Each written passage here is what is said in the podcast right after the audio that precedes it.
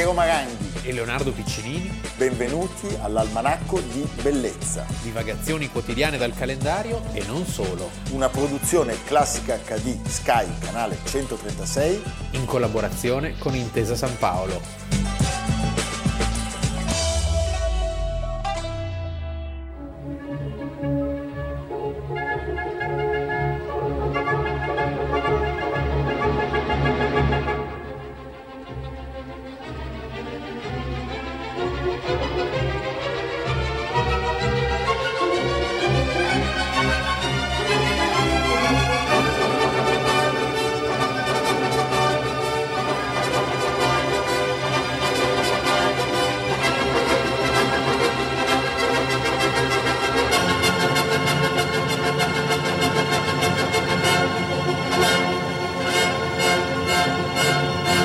quattro settembre, Almanacco di Bellezza. Allora, avete sentito la quarta di Bruckner, le trombe, che festeggiano il compleanno non solo di Anton Bruckner, ah, giusto, ma non avevo mai pensato a questa di cosa. Leonardo Piccinini. Più modestamente. Beh, un po' ci assomigli però. Sì, eh?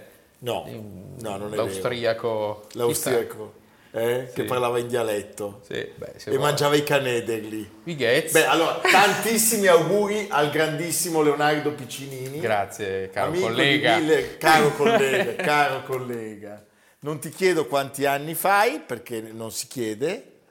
Poi me, io me li tiro, me li tiro via come le grandi star, come però le, condividi, le dive sul viale del tramonto. Eh, condividi il tuo compleanno con un personaggio di prima grandezza. È vero, perché Anton Bruckner è un, un grandissimo compositore.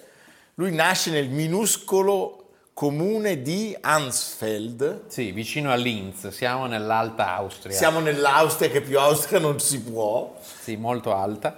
Ed era infatti per questo molto amato dal futuro Führer. Ahimè, però sì. Di questo parliamo. Non è colpa sua. Non è colpa, no.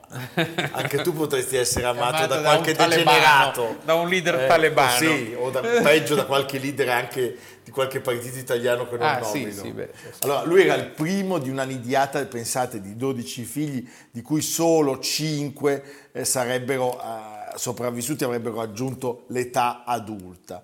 Allora, diciamo, c'è un caso Bruckner nella storia della musica, perché eh, lui aveva un carattere estremamente schivo, era un uomo semplice, stimatissimo dai suoi colleghi e anche, se vogliamo, dai suoi avversari. Siamo nel momento in cui, io credo un po', loro malgrado vengono messi in contrapposizione lui e Brahms, sì, nella querela, Coppi e Bartali, nella querela tra Schumann, Liszt, sì, Wagner e compagnia. Poi soprattutto diventa famoso tardi. Diventa famoso tardi, la sua gestazione nello scrivere eh, le, sue, le sue composizioni è complessa. Non è una star, è non timido, è, è caratterialmente eh, dopodiché il tempo indifeso. Gli ha, gli ha reso giustizia, perché non conosco un grande direttore d'orchestra che non abbia il desiderio di cimentarsi con Bruckner, e lasciami dire che dopo la Mahler-mania da Bernstein in poi, eh, certo, che ha in qualche modo preso il sopravvento, la musica di Bruckner si ascolta sempre più spesso nelle sale da concerto. Aveva questo temperamento timido, indifeso, spesso lo paragonarono a Schubert, che sì, caratterialmente sì, aveva però qualcosa. Schubert aveva un'indole, secondo me, diversa, diversa. Cioè lui proprio era più sofisticato, sì, sì, assolutamente, però era una star alla fine, all'ultimo, alla fine era dei suoi star. Giorni, pensa che Franz Josef gli assegnò un anno prima della morte, lui muore nel milleottocentonovantasei. Quando lui dice Franz Josef, Francesco Giuseppe, Cecco Beppe, Cecco Beppe per sì, intenderci, eh, gli assegna un anno prima della morte, milleottocentonovantasei, quindi milleottocentonovantacinque, aveva settantuno anni, un premio e un appartamento al Belvedere. Beh, dove poi lui si spegne. Dove lui si spegne. Quindi era diventato un personaggio integrato nella società al più alto livello. Era affetto da una certa follia legata ai numeri. Ah. Aveva, era stato anche costretto a trascorrere un lungo periodo in una clinica eh, per cercare di risolvere questo aspetto, che poi è stato, credo, raccontato in un, in un film. Un po' come Wittgenstein. Sì, sì, sì, ossessionato. Sì. Aveva una stima incondizionata per Riccardino Wagner. Sì. Lui ha scritto nove più una sinfonie, più una intendo dire che c'è la zero di Bruckner. Sì, perché c'era questo mito romantico per cui non bisognava oltrepassare la nona alla quale si era fermato Beethoven. Beh, e devo dire che poteva anche menarti una, una rogna sta roba, perché il povero Schubert una la perdono e l'altra ci lascia le penne. E quindi lui farà... Mahler muore facendo sì, la decima. Sì. Lui... Sinfonia numero zero, Die Nullte. Die Nullte. Le sue sinfonie oggi sono tutte eh, eseguitissime. Ce ne sono alcune più popolari, io penso alla settima, che per intenderci è quella che Luchino Visconti utilizza in senso... Diretta da Franco Ferrara. Diretta dal pazzesco Franco Ferrara, penso alla quarta, ma penso all'ottava, penso alla bellissima nona, e ancora la quinta, la terza che prende il nome di Wagner Symphony. Eh, lui ha scritto anche molta musica sacra e molta musica per organo. Sì. Beh, lui era organista in uno dei templi, dei bastioni del cattolicesimo, siamo nell'Austria più profonda, la grandissima abbazia agostiniana di Markt San Florian, dove ci sono le famose opere di Albrecht Altdorfer. Poi c'è questo corridoio lungo duecento metri, sai, erano queste cittadelle dalle quali non uscivi perché c'era tutto, erano delle piccole città. Perché sai, lì si andava a raccogliere i cani, il fieno, certo. o finivi in convento. Cioè o finivi in convento. Se non morivi prima. Quindi Senti, questo... Mi piace fare un contrasto, per fare gli auguri a te abbiamo iniziato con la quarta, sì. Adesso ascoltiamo sempre la quarta, prima era Raphael Kubelik, diretta da un grande interprete di, di, di Anton Bruckner, eh, sto parlando di Sergiu Celibidache. Eh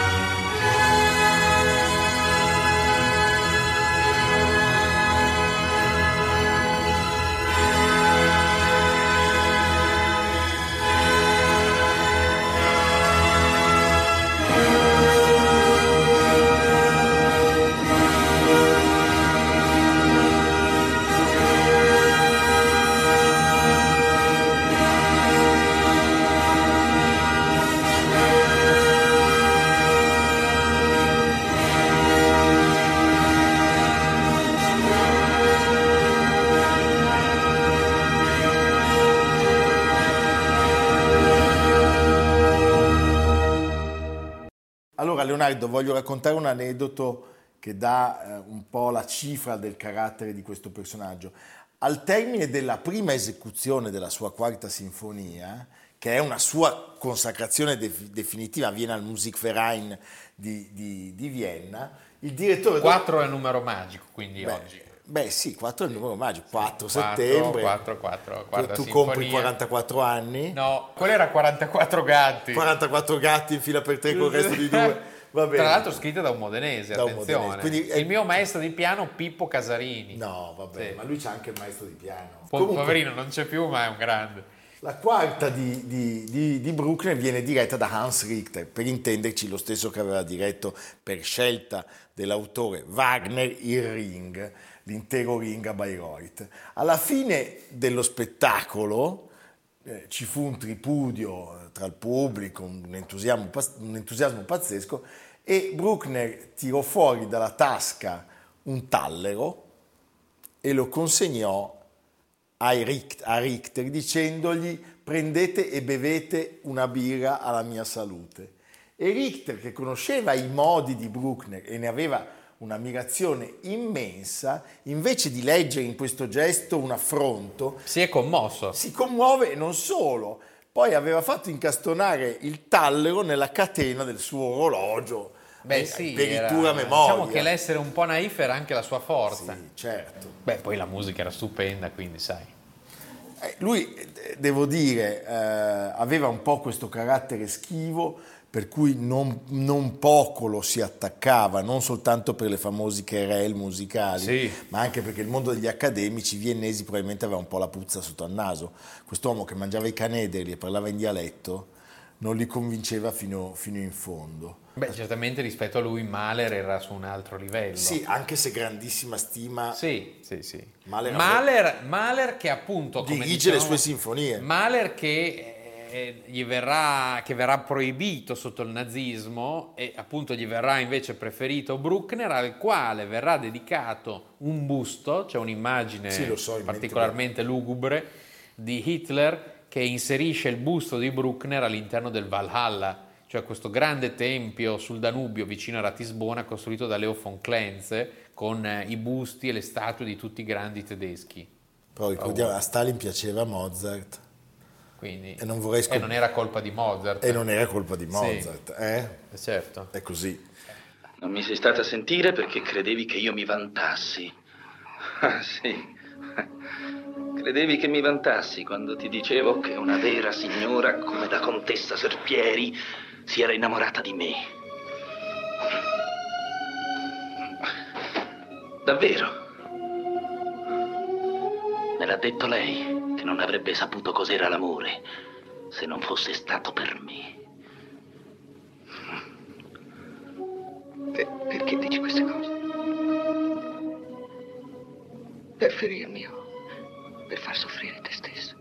Ecco, abbiamo fatto anche un omaggio al nostro cinema migliore, Senso, Luchino Visconti. Tra l'altro compare nel, mo- nel momento più drammatico, quando c'è lei, lei che va a cercare, no, nella fortezza di Verona e si avvicina agli austriaci, parte la musica, che in realtà storicamente c'è un po'... Il nome, senso, del, nome del tenente... Senso sarebbe durante il Risorgimento, certo. Qui invece siamo già a milleottocentottanta. Ma ormai. Tant'è che c'è un piccolo errore. Mentre il Trovatore con cui si apre è giusto, è, è filologicamente giusto, corretto. Lì Visconti si prende una licenza che noi gli concediamo. Eh, come no? Se ne prende un'altra perché il tenente si chiama Mahler, ah. interpretato da Farley Granger, ma questa è un'altra storia. Sì. Uh, ecco. Non riesco a immaginare nessuno più lontano da un ufficiale austriaco di Farley Granger. No, però funziona. Però funziona. Senti. E beh, è la magia di Visconti. Grande stima tra lui e Wagner, tant'è che appunto conosciamo la terza sinfonia, la Wagner Symphony.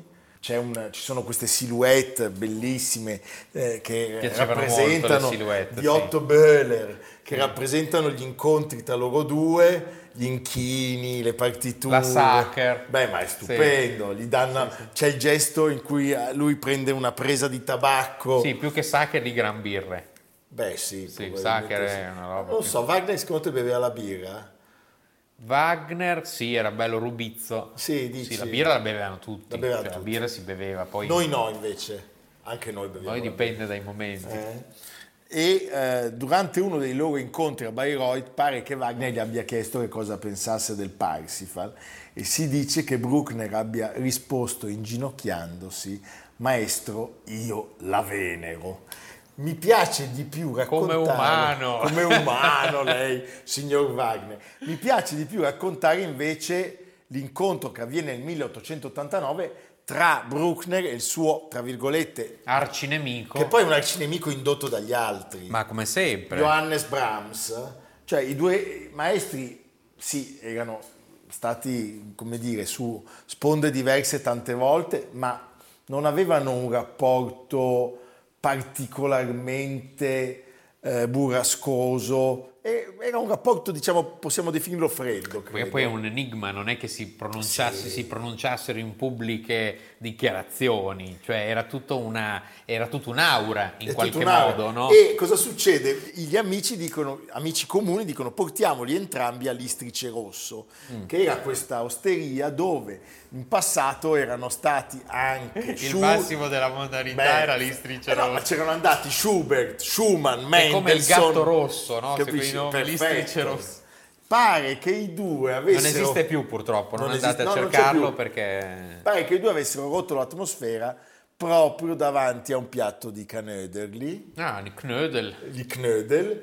E si dice, questo lo ha detto non uno qualunque, il direttore Bernhard Paumgartner, che è stato il primo maestro, uno dei maestri di Karajan, tra le altre cose, che il giorno del funerale di Bruckner, lui ha visto dietro una colonna, con il volto coperto di lacrime, Brahms piangere il collega.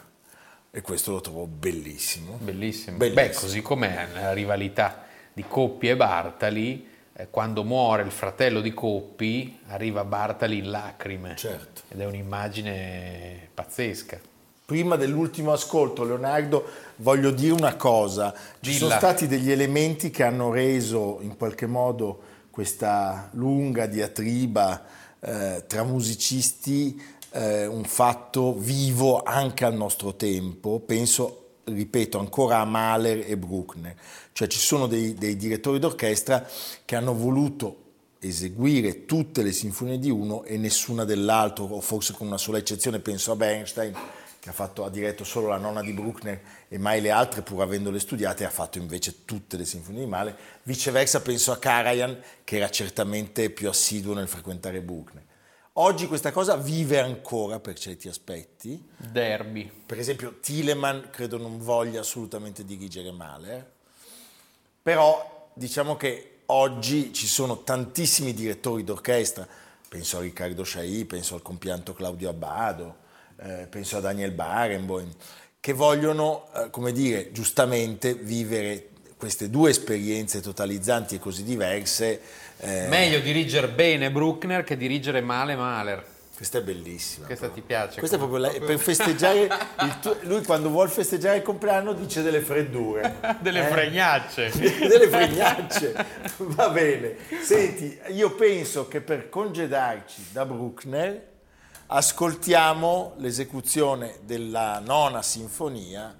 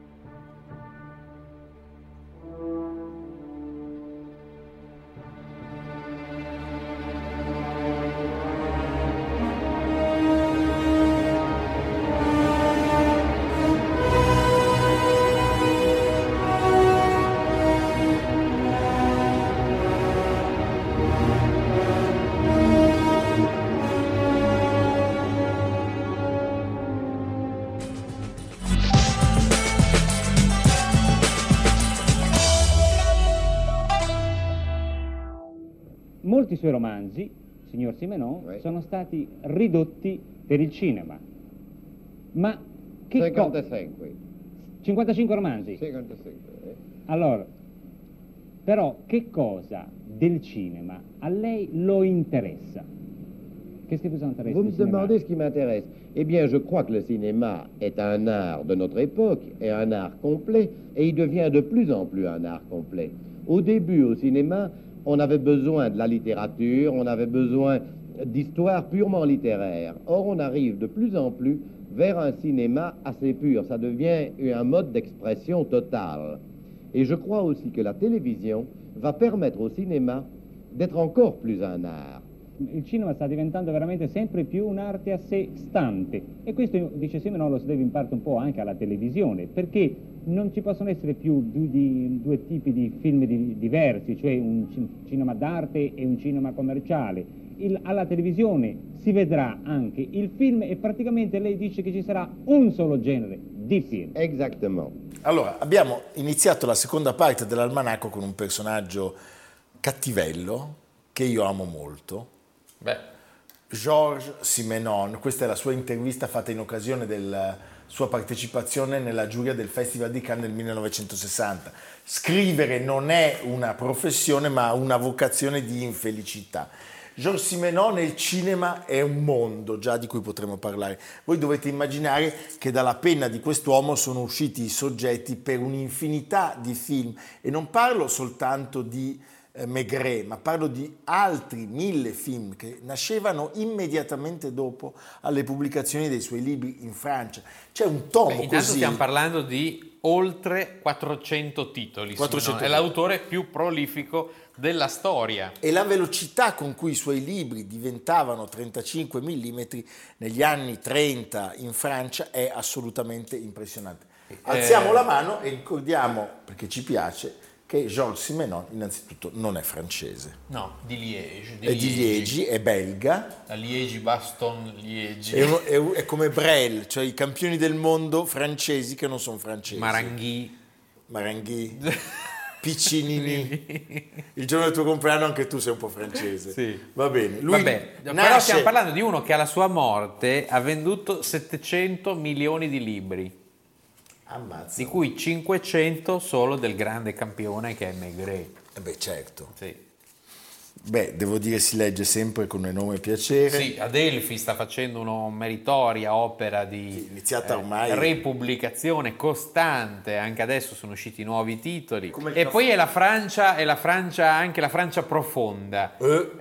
Eh, la Francia quella di campagna, cioè non è solo lo snobismo della città. Cioè no, lui, anzi, lui è, in questo sì. è un finissimo esploratore dei meandri di una società piccolo borghese, contadina, le sue miserie, le sue cattiverie, anche le sue dolcezze. Se, anche se c'è una, come dire, una linea che lo unisce a un diversissimo uh, autore che è Marcel Proust, per il procedimento narrativo che li contraddistingue, cioè questo insistere sull'aria, sugli odori, sul paesaggio, sul clima, le abitudini, i sapori. Cioè noi di Maigret sappiamo quel che mangia, quel che fuma, quel che beve. Gli ambienti. Cioè alla fine no, è, è meno interessante conoscere chi è realmente l'assassino o come va a finire la storia, certo, che invece il piacere dell'indagare eh, fino nei meandri la Francia più profonda. Bellissimo. Una Francia poi scomparsa. Scomparsa perché, perché è la Francia delle chiatte. Sì, oggi un... Poi si salta, come dire, da, da, un, da un mondo basso a un mondo alto, sì, da un mondo colto a un mondo, diciamo, eh, ancora eh, contadino, Eh, borghese, per dirti, poi per dirti, c'è tutto lui. A lui più che le impronte digitali gli interessa capire quali erano i soprammobili, ti racconta nei dettagli l'atmosfera dei protagonisti. Si vuol sapere con che spezie era stata fatta la pantade. Sì. Eh, ecco, e poi una cosa straordinaria di questo autore, noi abbiamo parlato di Salgari recentemente, abbiamo parlato di Paolo Conte, abbiamo parlato di Ravel. Un altro artista che può essere annoverato in questa categoria dei grandi campioni dell'immaginazione, di, di questa capacità di ricreare mondi mai visti, è lui. Cioè quando tu leggi per esempio Le finestre di fronte, che racconta in una Russia stalinista una situazione a Odessa, se non sbaglio, eh, la vita di, di, di, di questi eh, consoli, eh, hai la sensazione che lui descriva il mondo sovietico di quegli anni meglio di qualsiasi dissidente che si trovava lì in quel momento. Oppure c'è un suo bellissimo racconto sulle crociere nel, crociere nel Mediterraneo, quando dice che queste donne eh, inglesi amavano accompagnare i loro mariti perché i direttori degli alberghi gli facevano trovare dei camerieri prestanti come stalloni e discreti come eunuchi. Ma che bello! Sì. Lui muore nel millenovecentottantanove a Losanna per un tumore al cervello. Era anche un grandissimo amatore, migliaia di amanti, la più celebre di tutte Joséphine Baker, che tra l'altro è stata da poco, ha avuto questo onore, e la Francia e noi abbiamo avuto l'onore di averla sepolta al Pantheon. È una grandissima protagonista della vita culturale, dell'estetica parigina, della, della civiltà francese. Blessure à la poitrine, deux coups, un seul aurait suffi. Mais cette fois-ci, il a changé d'outil, il a abandonné le genre poinçon. Les plaies sont plus larges. Elle est sortie à quelle heure? Juste après la nuit, même que j'en ai fait la réflexion. Marguerite Juteau, musicienne. Violoniste. Oh, c'est une perte, oui, perte. Il y a un mari? Bien sûr. Oh, ce pauvre monsieur Juteau qui doit être en train de faire sa belote comme tous les samedis soirs, sans se douter. Et la petite qui dort là-haut. Abbiamo visto una, una delle tantissime Beh, trasposizioni Beh, di, di Maigret, Jean Gabin. Io consiglio il film, quello del, del, del cinquantotto, di Delanois con Annie Girardot. Simenon, sto esterrefatto per la mh, capacità di Gabin di interpretare Maigret, perché Gabin è, è insieme sì. così, è un po' gaglioffo, è un uomo del popolo. È molto meglio Gabin di Gino Cervi. Beh, che un'altra peraltro... storia, è un'altra storia. Sì. Io, I famosi diciotto episodi sono Rai. Molto d'accordo, ci sono i famosi diciotto episodi della Rai con Gino Cervi, ne vedremo un passaggio dopo. Ricordiamo un po' il suo percorso. Lui aveva frequentato le scuole dei Gesuiti, aveva avuto un rendimento scolastico eccellente, però capisce che non si trova a suo agio in un clima così rigido e presto si allontana da questo mondo e dalla religione.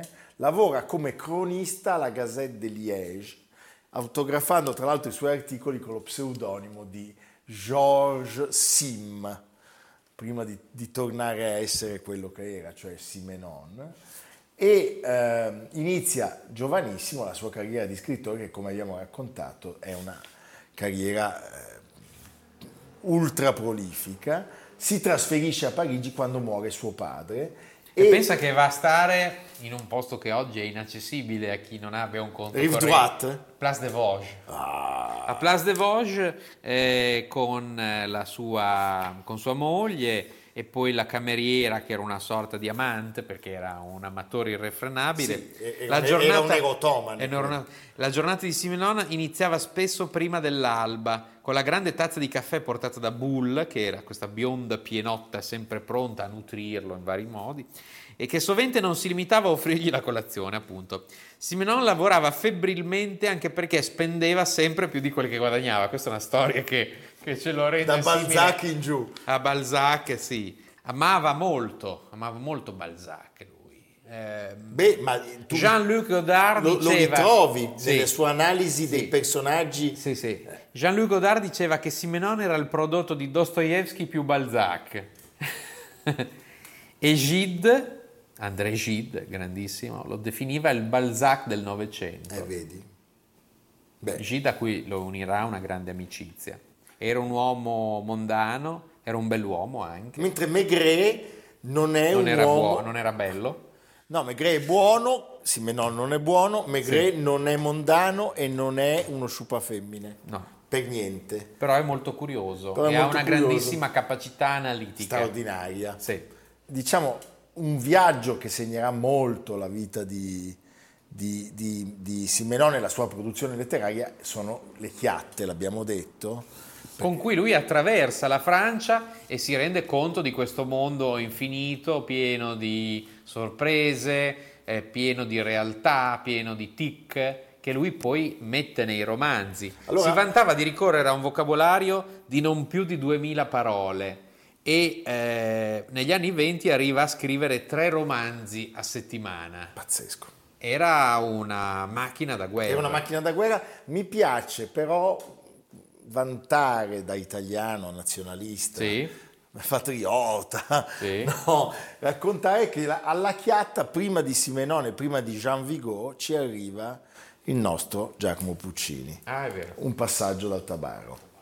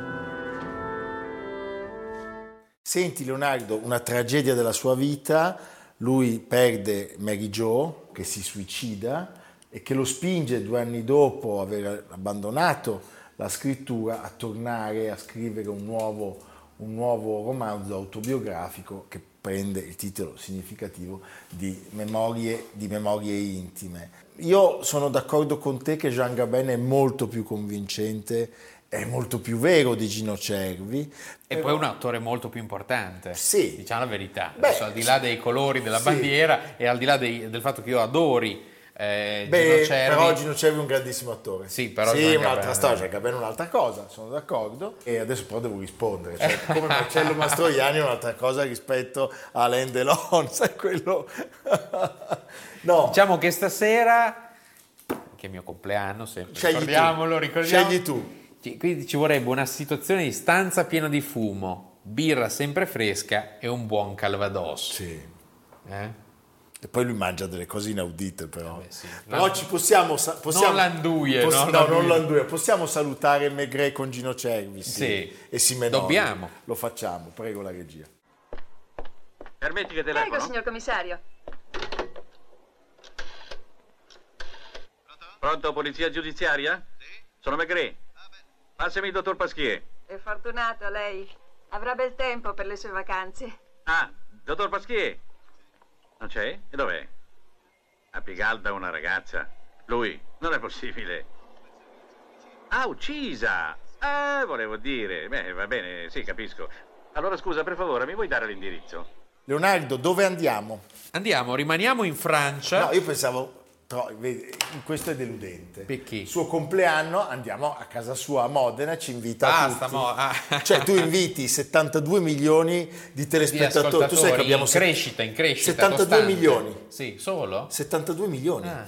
Cioè, io Isole comprese. Sì. No, cioè, anche dalla Svizzera italiana. Dalla Svizzera italiana e dall'Argentina ci vedono. Sì. Eh? Ah, ecco perché. Dalla Casa Rosada non guardano altro che l'almanacco. Sempre. Va bene. No, rimaniamo in Francia e andiamo in Costa Azzurra perché è uscito uno splendido libro di Mary Lovell, Côte d'Azur. Côte d'Azur. C'est toujours la Côte. Gli anni d'oro della Riviera francese, recensito su Repubblica con questa introduzione. Ma noi non siamo i Rothschild ricchi, si lamentava Kitty von Rothschild.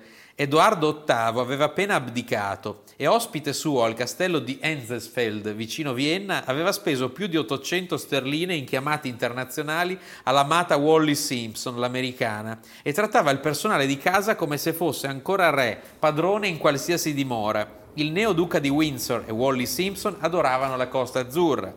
E dopo il matrimonio, di trecento invitati si erano presentati in sedici, si installarono nella Château de Creux in Riviera, dove i trentatré servitori biondi e solo alcuni tra gli ospiti trattavano Wallis, nonostante il divieto... Beh, qua sui trentadue servitori, eh. volevo dire, passavano in rassegna sia lui che lei, scusate la brutalità, ecco. Ma ci voleva. Trattavano Wallis, nonostante il divieto del Parlamento, da Her Royal Highness, altezza reale, con inchino. Edoardo compariva in kilt, tartan di Balbora ah, e pugnale rituale infilzato nella no, calza. Ma, ma scusami, però una, co- si, una, ci... una coppia di imbecilli. Ci si chiedeva come resistesse al caldo di Antibia. Adesso veramente. Eccetera, eccetera. Posso insomma, dire, per fortuna non ha fatto re. Per saperne di più su queste fondamentali notizie, notizie di, di, cui, di cui Piero è ghiotto, di questi due deficienti, potete comprare questo libro edito bene, da Neri Pozza. Il libro di Neri Pozza va bene. Sì. La Riviera rimane proprio, come Somerset Maugham la definì una volta, un posto soleggiato per gente losca. Mi piace questo. A domani! A domani. Almanacco di bellezza, a cura di Piero Maranghi e Leonardo Piccinini. Con Lucia Simioni, Samantha Chiodini, Silvia Corbetta, Jacopo Ghilardotti, Paolo Faroni, Stefano Puppini. Realizzato da Amerigo Daveri, Domenico Catano, Luigi Consolandi, Simone Manganello, Valentino Puppini. Una produzione Classica K D Sky, canale centotrentasei, in collaborazione con Intesa San Paolo.